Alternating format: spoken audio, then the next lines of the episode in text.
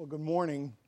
it's been so wonderful to worship with you this morning and to have that time of, of prayer as the Lord's people. And I thank you for the opportunity to be able to, uh, to fellowship with you together. Um, we just, we love Redeemer Church. And we are so grateful for the testimony that the Lord has raised up here. I would like to pray again, if it's all right, just to ask for the illumination of the Spirit. Father, we ask now that you would, by your power and for your glory, grant me utterance. The gifts that you've given to me are yours, and only you, Lord, can uh, work in and through them so that uh, I might speak the very words of God. I pray, Father, that you would minister uh, through this servant, though I am an unworthy one. And Lord, I ask that you would illuminate our hearts. We know that you are speaking to your church. Lord, you know that there are distractions in our minds and our, our, uh, we are tempted to wander in our thoughts. We pray that you would draw our attention now to Jesus Christ, to his word, the word of Christ. We ask, Lord, that you would uh, minister the word specifically, um, very precisely to the needs that are in each life and each family. And so we pray that you would be glorified through the preaching of the word. We prayed in Jesus' name. Amen.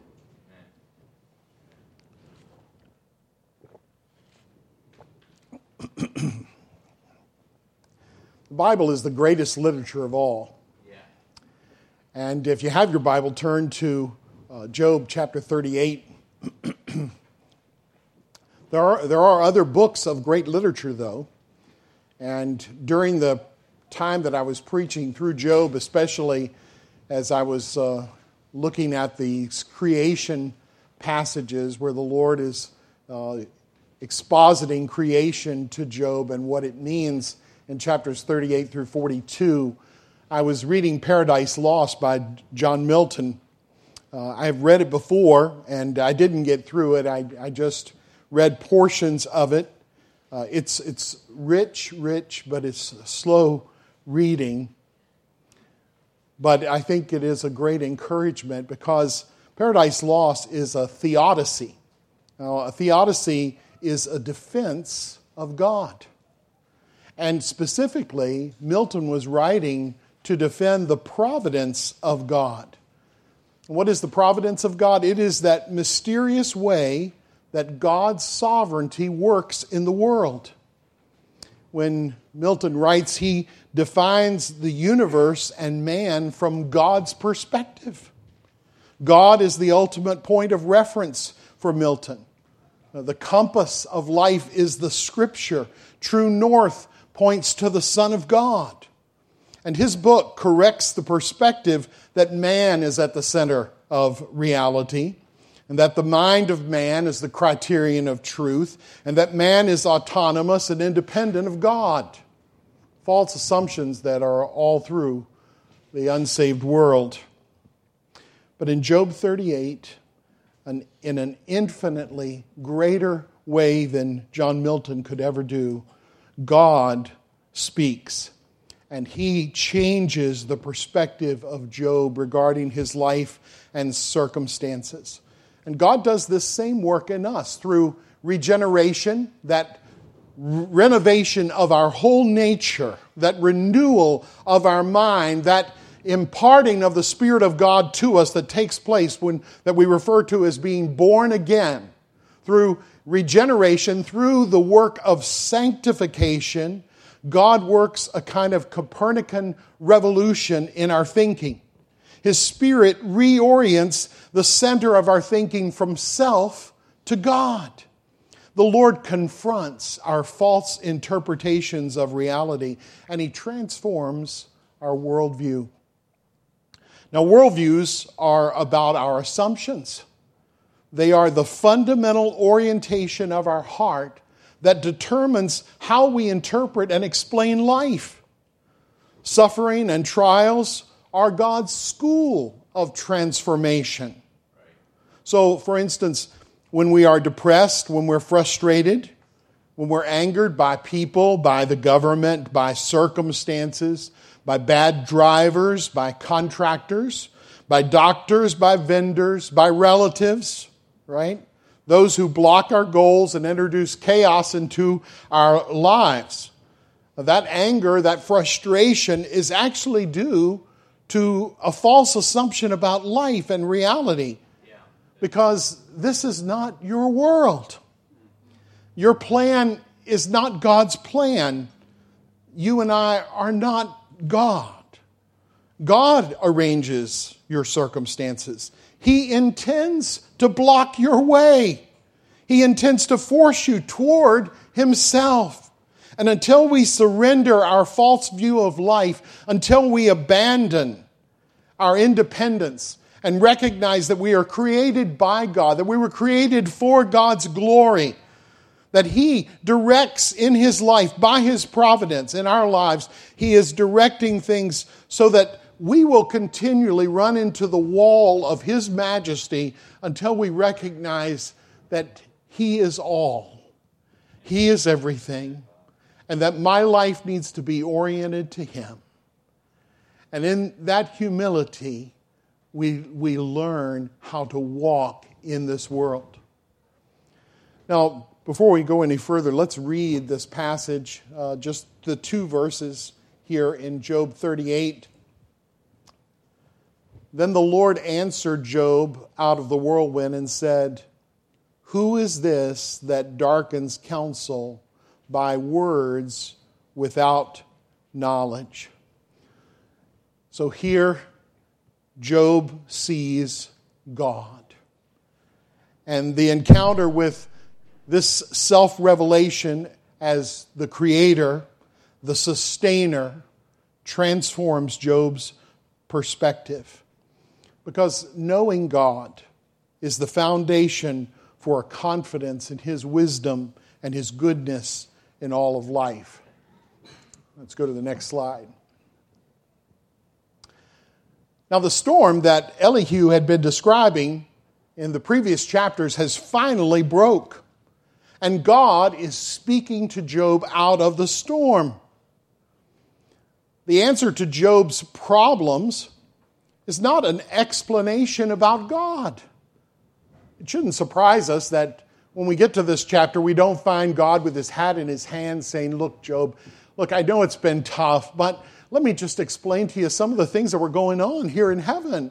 Did you know that Satan was up here and, and that, he, that I pointed out what a, a righteous servant you are? And, and he challenged that and, and said that you would uh, uh, apostatize and turn from your faith. And I said, Oh, no, you won't. And, and you see, this has all been going on here, and, and this is proving the glory of my redemption in your life and a witness to the, the cosmic beings that are around here. And he, you know, we would, we would say, is this really God trying to give?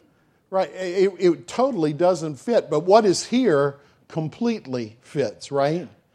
What is here is God asserting his godness, asserting his glory. And so the answer to Job's problem was not an explanation about God. The three friends had failed to represent God well. Their explanations about God and, and what he was doing totally misrepresented him, something they will be called to repent of in the final chapter. But Job doesn't need an explanation, he needs a revelation of God. You see, knowing who God is is better than knowing why he is doing the things that he is doing. When you know who God is, you know that you can trust him. You know that even if you don't have an explanation, that his goodness and his wisdom, his faithfulness is at work in all of life. Some of you I know read through the book, and you would have to be paying very close attention to notice that he speaks of himself as the Lord here in chapter 38. And it's the first time since chapter 1. There's a possible reference in chapter 12, but here is the covenant name of God.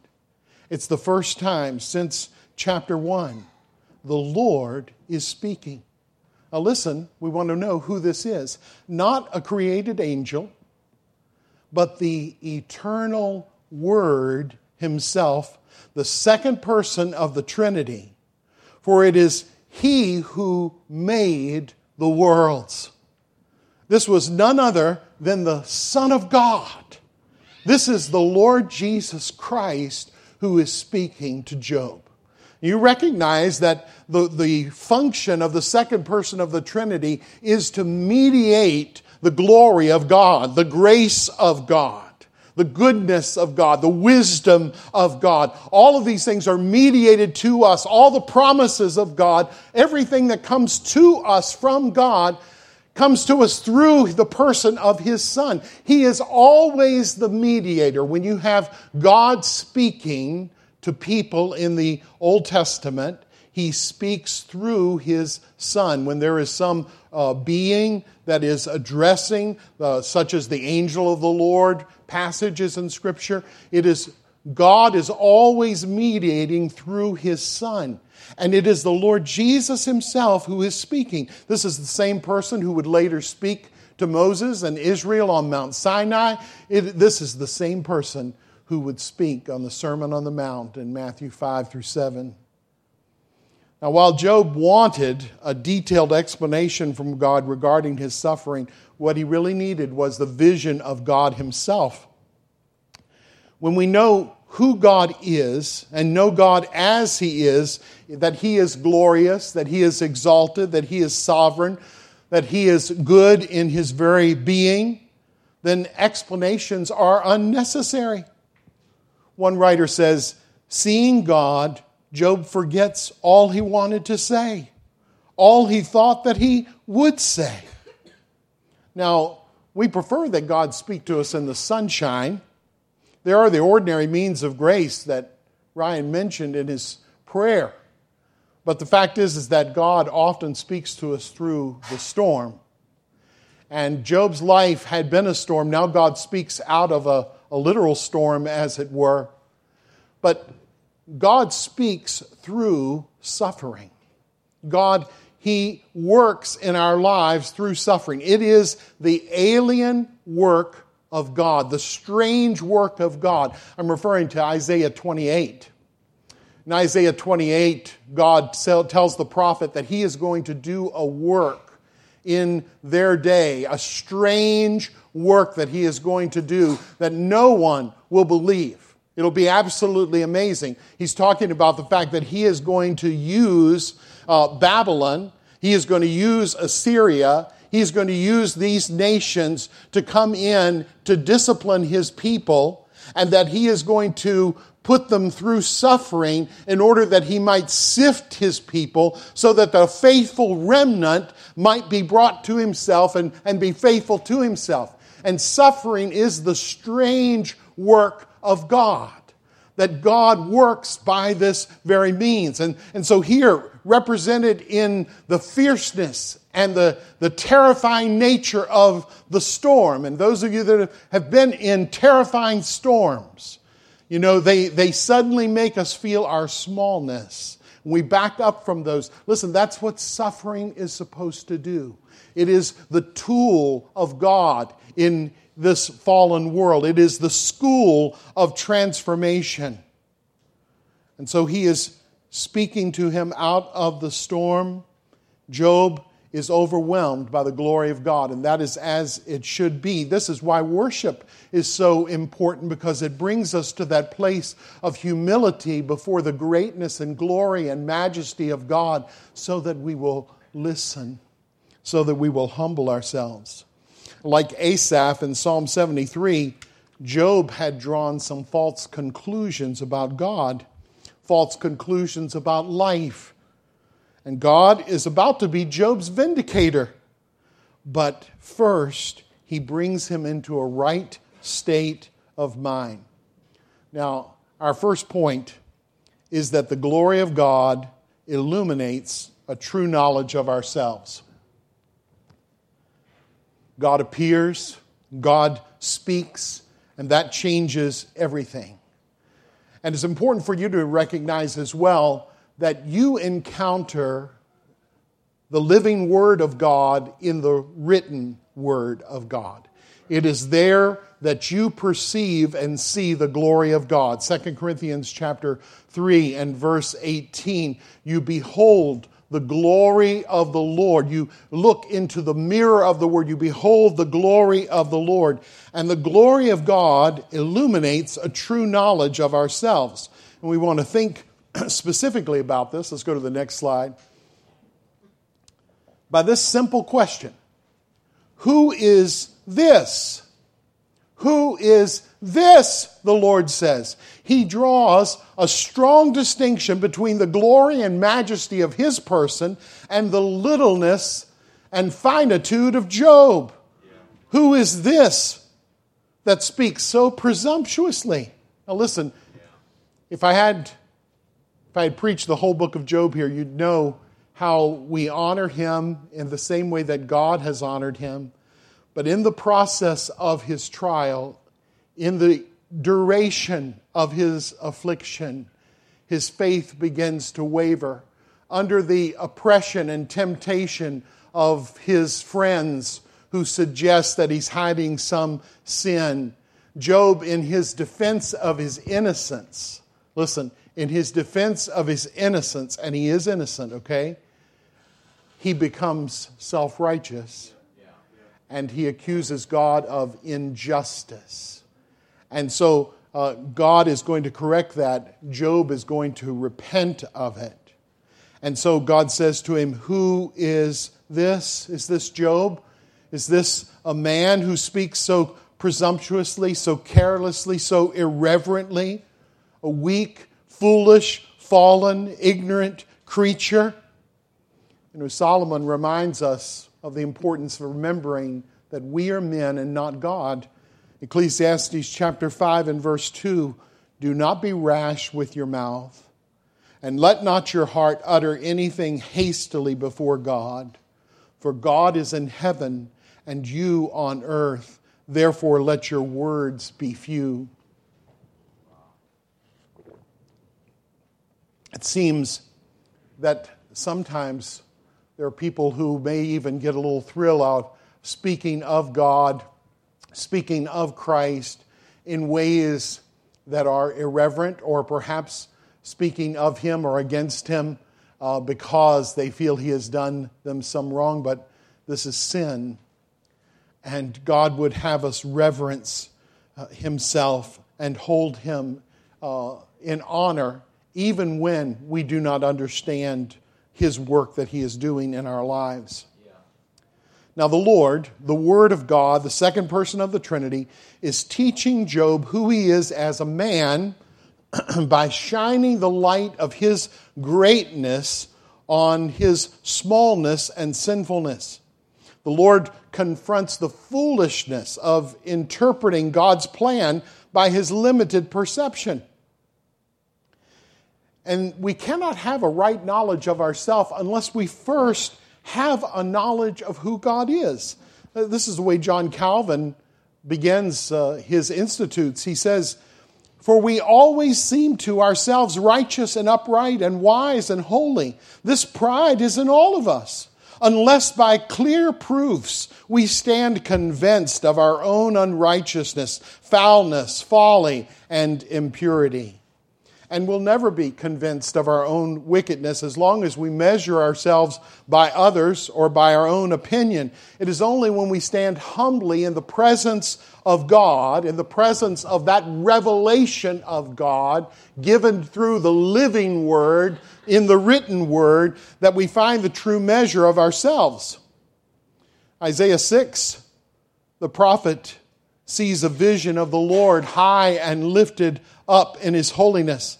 And only then is his response Woe is me, for I am undone, for I am a man of unclean lips, and I dwell in the midst of a people of unclean lips. For my eyes have seen the King, the Lord of hosts. In Exodus 3, yes, and, and we know, right? Isaiah 6 is a vision of the Lord Jesus Christ. He saw the Lord high and lifted up. It's affirmed in John chapter 12. In Exodus 3, Moses stands before the Lord at the burning bush. Once more, it's the glory of the Lord Jesus Christ speaking to him, the second person of the Trinity, speaking out of the bush. And Moses hid his face, for he was afraid to look upon God. He is humbled. Luke 5 8, when Simon Peter saw the miracle that Jesus did with the fish, he fell down at Jesus' knees, saying, Depart from me for I am a sinful man, O Lord. You see, it is only when we see the glory of God that who we really are is exposed. I want to read a passage to you uh, from James. Some of you probably already had it in your mind, but James 1 and verse 22 says, But be doers of the word and not hearers only deceiving yourselves. For if anyone is a hearer of the word and not a doer, he's like a man who looks intently at his natural face in a mirror. For he looks at himself and goes away and at once forgets what he was like. Did you see that? He forgets what he was like. But the one who looks into the perfect law, the law of liberty, and perseveres, being no hearer who forgets, but a doer who acts, he will be blessed in his doing. You see, as you come to the Word of God, it is there that you see the glory of God. If you neglect the grace of the Word of God, you will not see yourself as you truly are.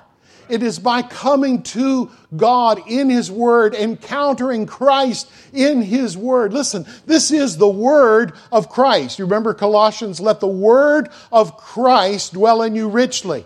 The Word of Christ is not just the words in red in the Gospel. It is the whole Bible. And as you encounter Christ in His Word, you're exposed to His glory. As you persevere in looking into the mirror of the Word of God and the glory of God, then you are going to be exposed for the, the needs, the sins, the failures. But God is going to do that in order not to condemn you because He has given you justification in Christ. He is doing that in order to transform you in order to change you from glory to glory, from grace to grace, into the very image of the Lord Jesus Christ. And so we're to persevere there in the Word. One of the main reasons we draw wrong conclusions about life is our failure to see who we are before God. Now, we were created in His image. That is our dignity. We were created as moral agents. We were given a conscience, a knowledge of the goodness and greatness of God. But in our depravity, we suppress the truth of God. We've corrupted the image of God. We offer our minds and bodies to all kinds of wickedness. Redemption is the reversal of this.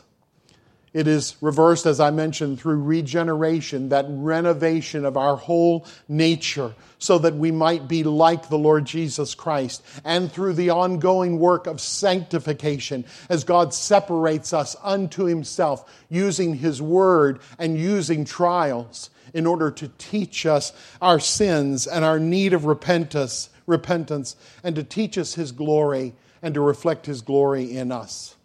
That brings us to the second point. The counsel of God is his wise and good providence over all of life. So we looked at who is this, and now we're considering this word counsel. Who is this that darkens counsel?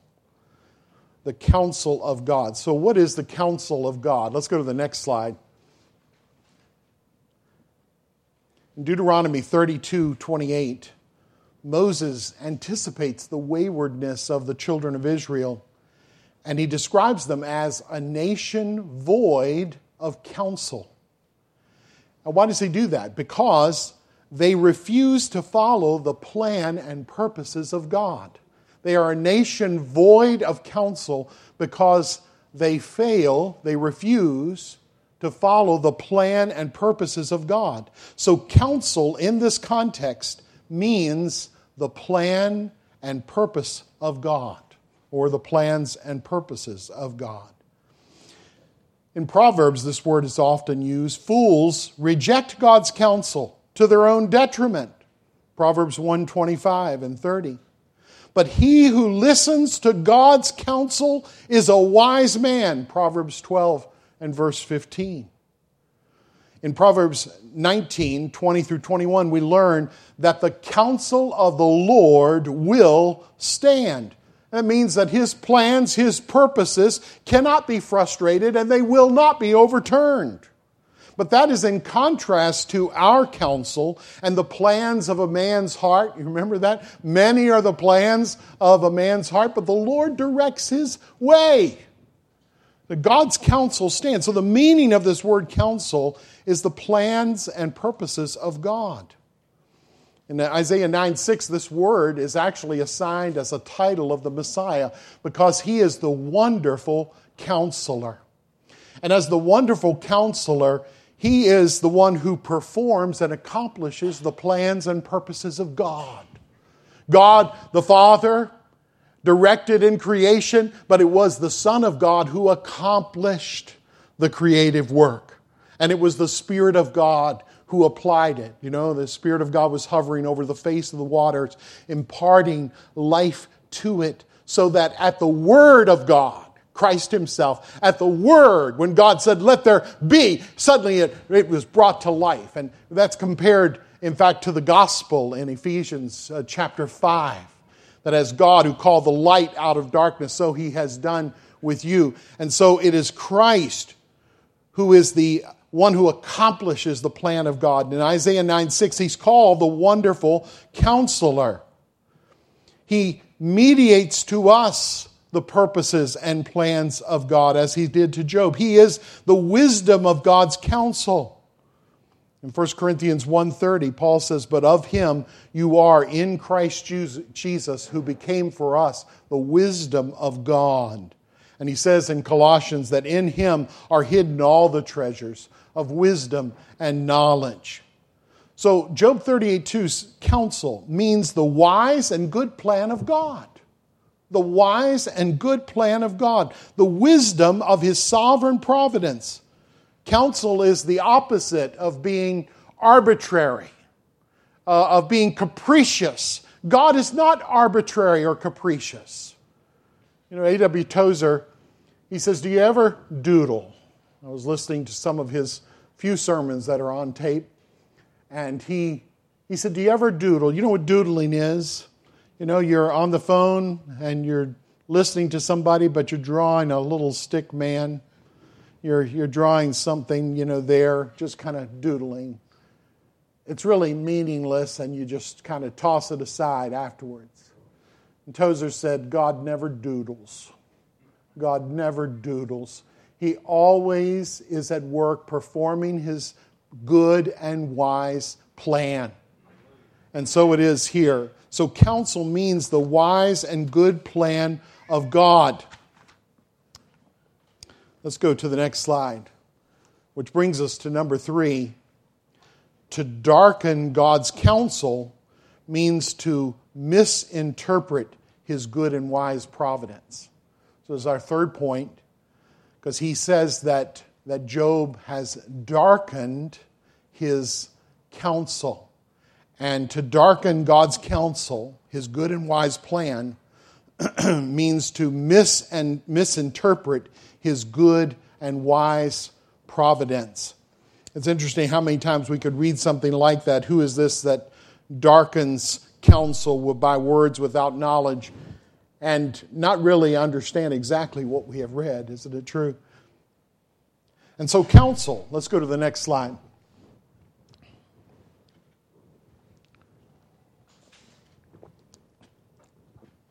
Counsel is nothing less than God's plan, full of purpose and goodness and wisdom.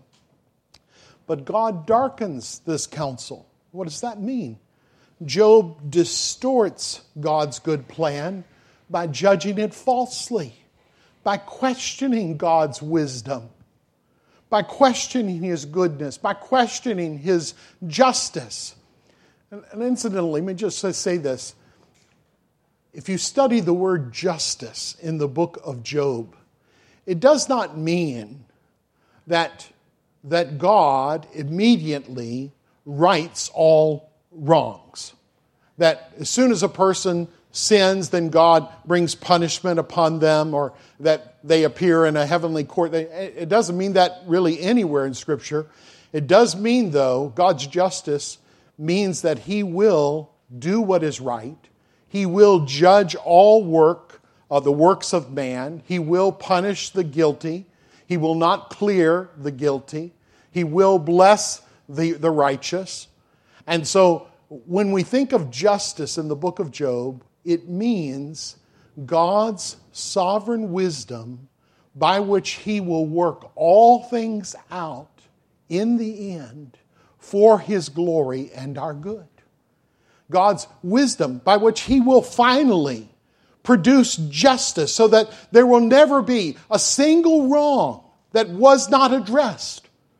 There will not be a, a single suffering that is not significant and important and, and in fact produce glory for God, that in eternity will produce joy and blessing.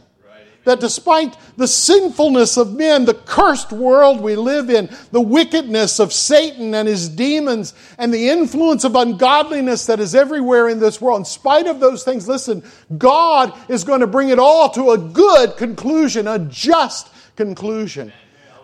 And that's what justice means in the book of Job. But Job, in the midst of his suffering, he couldn't see it. And so he questions God's wisdom and his goodness and his justice. But when God says uh, that he was distorting his counsel, he, he means that Job, through his suffering, was misinterpreting the wisdom and plan of God. His suffering was founded on God's goodness, it was motivated by God's wisdom. And so Job had become guilty of misrepresenting this plan as being arbitrary, as being unjust. The form of the word here, darken, is a participle. It implies that down to the very end of his speaking, down to the very final way that uh, we find Job uh, listening in, in defiant silence to Elihu. He maintained his opinion that God was not doing right by him. He continued to misinterpret the, uh, the plan of God. Now, how does Job misinterpret the plan of God? Well, he tells us by words without knowledge words without knowledge. That is, ideas and concepts and conclusions that were void of God's revealed will. Ideas and conclusions that were void of God's revealed will, God's revelation of Himself. It, it, words without knowledge is our own clever and mutable imaginations about what God is like and what God is doing that leads us into superstition and heresy. Warren Wiersbe says this Job thought he knew about God, but he didn't realize how much he didn't know about God. Knowledge of our own ignorance is the first step toward true wisdom. And you remember the song by William Cowper, who suffered so horribly with depression, attempted suicide a number of times, but he was a Christian. He said, Judge not the Lord by feeble sense, but trust him for his grace. Behind a frowning providence, he hides a smiling face. But it's easy for us to misinterpret God's hand of providence because we can't see what he sees. So let me illustrate it for you this way life is like a billion piece puzzle, okay? It's like a billion piece puzzle. Now, there are probably some puzzle masters in here. And for you, it's nothing to pull down a thousand piece puzzle and work on that and put it together. And maybe you've even done big. I don't actually, I think I've ever seen bigger than a thousand. We've done a few of them in our lives. What do you do with them after that, right? We stack them on top of the freezer, you know? They're just stacked up there, but uh, eventually I need the wood that they're sitting on, so I, I throw them away. But life is more than a thousand piece puzzle. You see, I can handle that. Life is like a billion piece puzzle.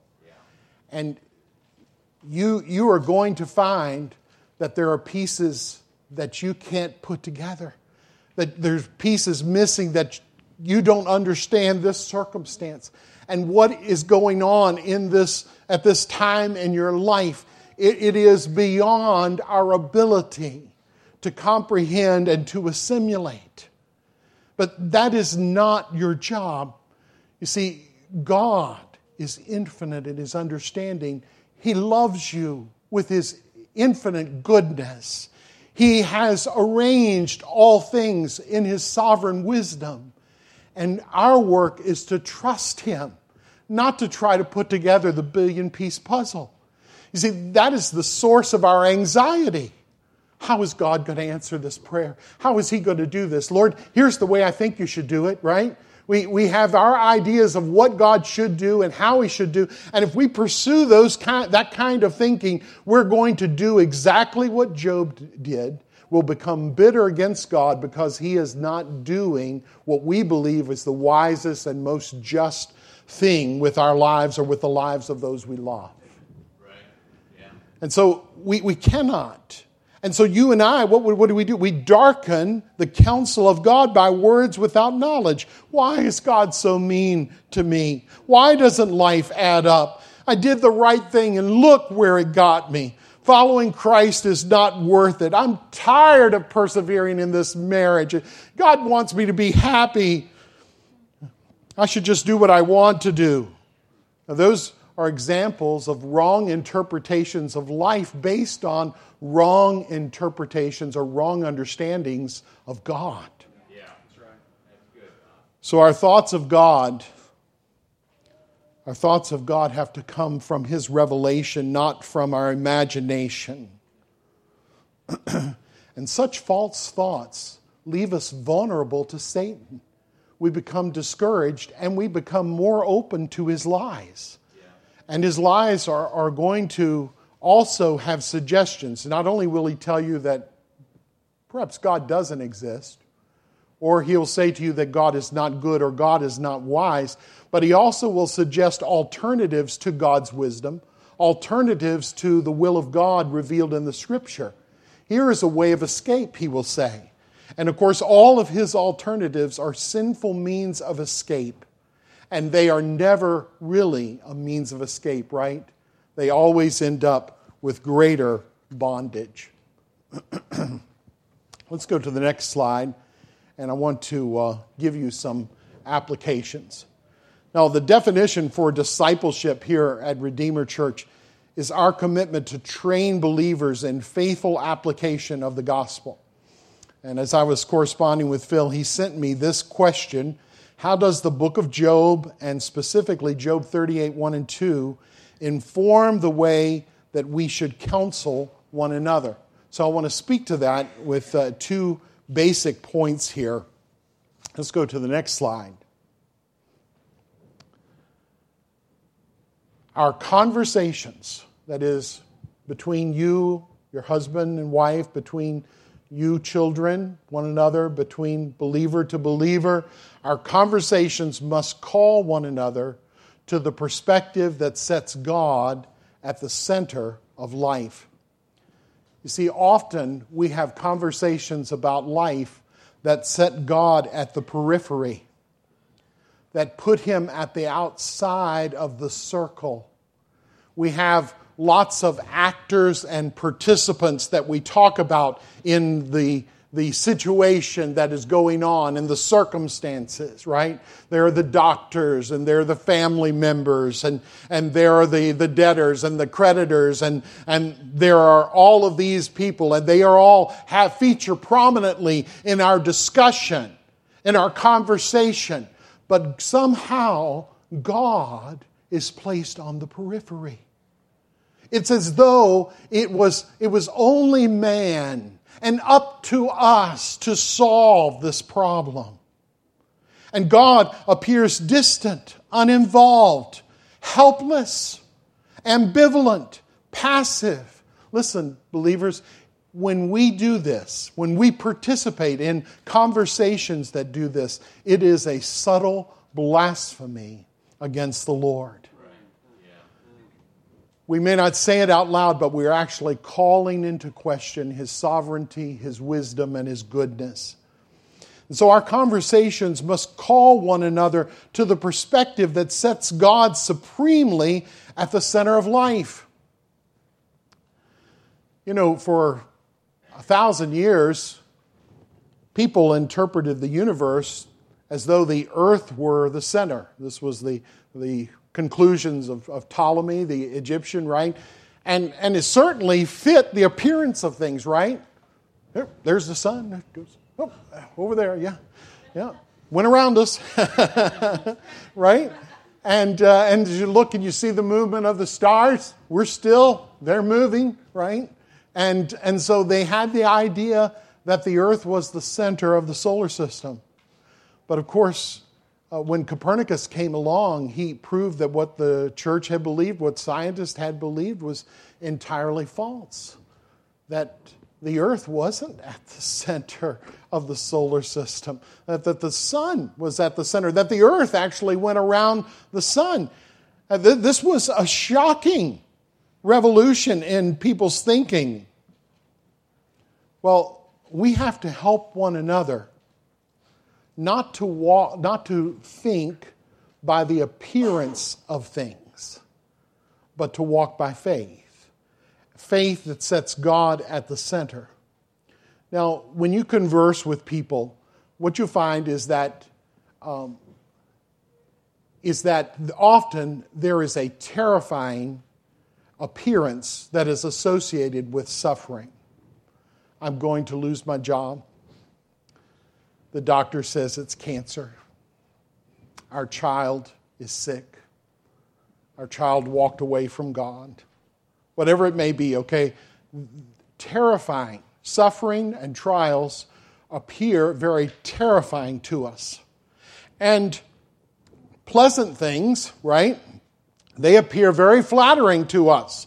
Uh, and, and we would want all of this that has that looks like things would be easy and good and, and uh, wonderful for us and circumstantially w- would be preferable to us. But God, in His wisdom, He wants us to walk by faith. Faith pulls the flattering appearance away from the ease of life that we desire so much. And it pulls the terrifying appearance away from the trials of life and shows us that God is working good. Uh, if you read Hebrews chapter 12 and how he talks about how God works through our suffering, that we are partakers of his discipline, that no chastening for the present seemeth joyous, but grievous. Nevertheless, it yields the fruit of holiness to those that are exercised by it. And that that we are to not to look at the things that are seen, but the things which are unseen. And in order to do that, we need one another's help.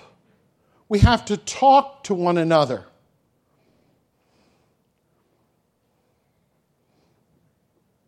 You see, often we have such a little piece of information that it's easy for us to draw a wrong conclusion. Right? For example, not only the billion piece puzzle, but suppose I, I showed you a, a, a movie, but you could only watch one millisecond, okay?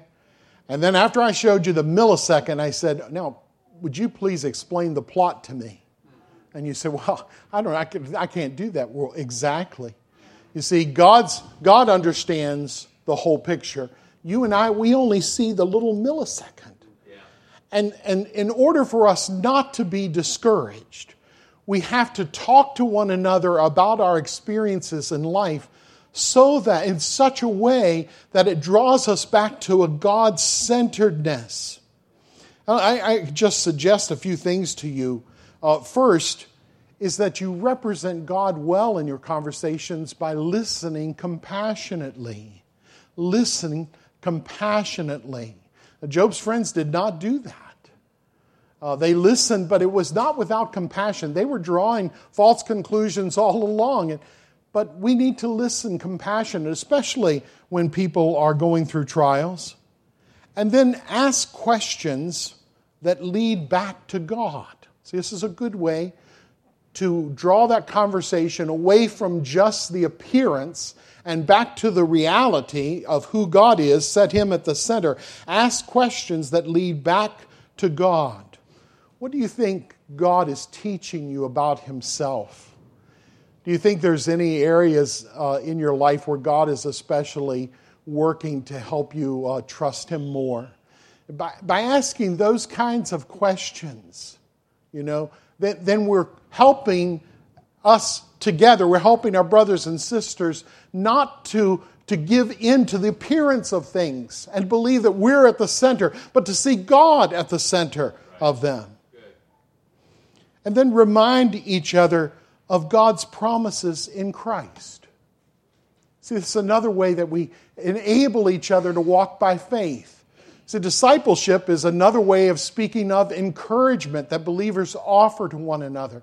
Encouragement that helps your brother or your sister, your wife or your husband want to put their one foot in front of the other again, want to continue to trust God, want to persevere in doing what is right and not give in to the temptations. So remind each other of God's promises in Christ. You remind them, remind one another that you're forgiven in Christ. So in 1 John chapter 2, John says, Little children, I write these things to you because your sins are forgiven for his name's sake. He reminds them of that promise that you are forgiven. Sometimes, you know, in circumstance, we think God, oh, he must be punishing me for my past sins. But th- this is absolutely false. Christ has taken my past sins, right? He's forgiven me. So remind each other that God can give us peace in the storm, right? Jesus said, My peace I give unto you, not as the world gives. Uh, don't be afraid. So he gives us his peace. He gives us his joy. Romans, uh, excuse me, Romans, uh, oh, could Romans 5, but um, I'm thinking of John 15. John 15, when he says, uh, I'm speaking these things to you so that my joy may be in you and that your joy may be full. See, that's, that's a promise of the, of the gospel in Christ. And so, by reminding each other that we have peace in Christ, that we have joy in Christ, it lifts our spirits away from the weight of those things that are beyond our control things that we cannot handle, things like sickness and disease and disaster, as happened in the life of Job. And then maybe one other if you pray, to pray with a believer. You know, when someone comes and talks to you, and often what happens is this need appears in a complaint, okay? There'll be a complaint. My son did this and you know you, there's frustration there, perhaps anger that is clear. There is some complaint about I can't believe what our government is doing. Right? We make some complaint. One of the ways that you can help each other trust God is to simply pray together and say, why don't we pray about that? Because that brings us back to a God centeredness. And so, you know, after a service like this, as you're talking, I, I, don't think it should be uncommon at all. I've told our people to have many little prayer groups going on where a conversation about something leads to a prayer regarding that thing, and then we, we bring it to the Lord and pray for a brother or sister. And by doing so, we disciple one another. Paul Tripp says God's focus is redemptive, eternal, and spiritual to the degree that my focus is individual, temporal, and physical, I am at cross purposes with God. We want heaven now, but now is the time of suffering and struggle. Our hope is in the gospel of Jesus Christ. We need to live in the light of the coming kingdom. You know, we, we want to go back and get Eden, right? and, and have all the joys of Eden. That's not going to happen. Now is the suffering time. Now is the time of perseverance. Now is the time of endurance. Now is the time of trial. Now is the time of warfare. Someday will be the reigning time. Uh, the, the, the, the, time when the curse is lifted, when the devil is, is cast into hell and, and the lake of fire, when God reigns and, and Christ rules and all has been sub- subjugated to him at his footstool. But until that day, we have to help each other to keep our focus on the eternal. We provoke one another to love and good works. Let's go one more slide. It's 11:20. How am I doing? Great. Uh, uh, uh, am I over? In suffering, we are tempted to doubt the goodness and wisdom of God. Now, let me just say this because discipleship especially has to happen when people are hurting. So, when we face discouragement and suffering, we're tempted to question the goodness of God. But we must help one another to cling tenaciously to the perspective that God is wise and loving by reminding each other of the gospel. In other words, not only do you need to watch over your own heart, we speak of preaching the gospel to ourselves, but we need to watch over one another's hearts. And especially when a person, you know, they're going through some kind of trial. A lot of times we, we allow ourselves to be so self centered, so selfish, that although we may have prayed occasionally, although we may have communicated a little, mostly the suffering saint is out of our mind. But as Christians, we cannot allow that to happen. We need to keep ourselves aware and conscious that not only are they in a trial, but they're also in a significant position of temptation. That it is often through trials that Satan will use the occasion in order to tempt us. It is in those times that our hearts can become hard. You know, not every trial uh, strengthens a, a Christian. It should, but sometimes we can become discouraged. Our focus becomes so downward, we lose our perspective, and, and we start to spiral out of control. You may drop out of church. You may stop your reading of Scripture. You may, the song in your heart may be gone. The peace that passes understanding is no longer in your experience. And, and you don't even know how to get it back. And that is when brothers and sisters need to surround and love and stay in touch and encourage and help and hold this person up. That's when the handwritten note that says, I love you and I'm praying for you makes such a difference. So we need to watch over one another's hearts, especially in our times of trial.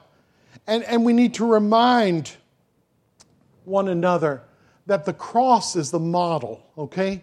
That there is suffering and glory. And as Christ suffered and entered into his glory, so we also must enter the kingdom of God through much tribulation. And so suffering is part of God's work and it's part of the proving of his process. And it also, it also is a continual demonstration of the adequacy of the cross of Christ to raise us up, to, to resurrect us out of the, the, the death and sorrow and sadness of sin and the curse and to give meaning and significance to our life through our Lord and Savior Jesus Christ. In a little while, we're going to celebrate communion. It, it is through the process of remembering the Lord, remembering communion, remembering Christ, that our focus is, is lifted up. And so we, we minister to one another. It's easy for us to want to escape. We deceive ourselves that we by thinking that we can find refuge from the sorrows and pain of life in anything else but God. Nothing. Not sex, not money, not entertainment, not video games, not drugs, not drinking, Nothing provides an escape from the sorrow of life, it only increases the sorrow. Yeah. Only the gospel saves us, only Christ delivers us. And so instead of trying to escape by sinful choices, we have to move redemptively forward. And that often requires, yes, God intends it, a community standing with us, holding us up, encouraging us, strengthening us to persevere in righteousness. Let's go to the last slide.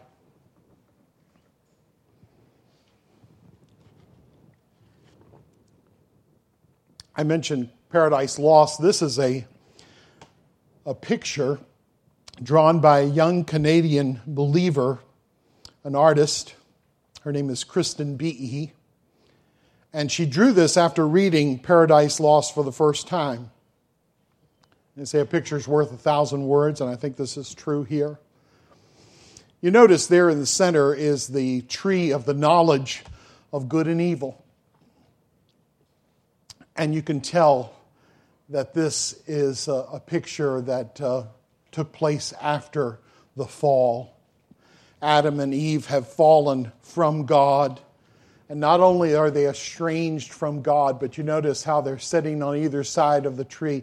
They're estranged from one another as well. And shame has overwhelmed them. And on the ground, you'll notice that there are pieces of fruit. And, um, you know, the devil, he said, Eat this and you'll be like gods. And perhaps it was this way. I, it's certainly the way Kristen has um, presented it that they, they took one bite of the fruit and no, that didn't do it. And another bite, and, through, and they, they're scattered everywhere, all these bites of fruit that did not give them yeah. the help that they needed, the, the false promises of this world that failed them altogether. You notice also that in the, the margins of the picture that there are angels that are watching. Uh, the emphasis is that this is a cosmic event that brings the curse and death and sorrow. And there's Satan himself at the bottom. See the serpent. And he's the deceiver and the liar. And where's he looking? You know, he's looking, he's looking at you. But notice finally at the top of the piece, you see there the cross of Christ, his outstretched arms, transcending the ruin and the misery and embracing his lost people, embracing them with the grace of the gospel. And, brothers and sisters, Christ has reached out upon the cross to embrace this cursed, fallen, sorrow filled world.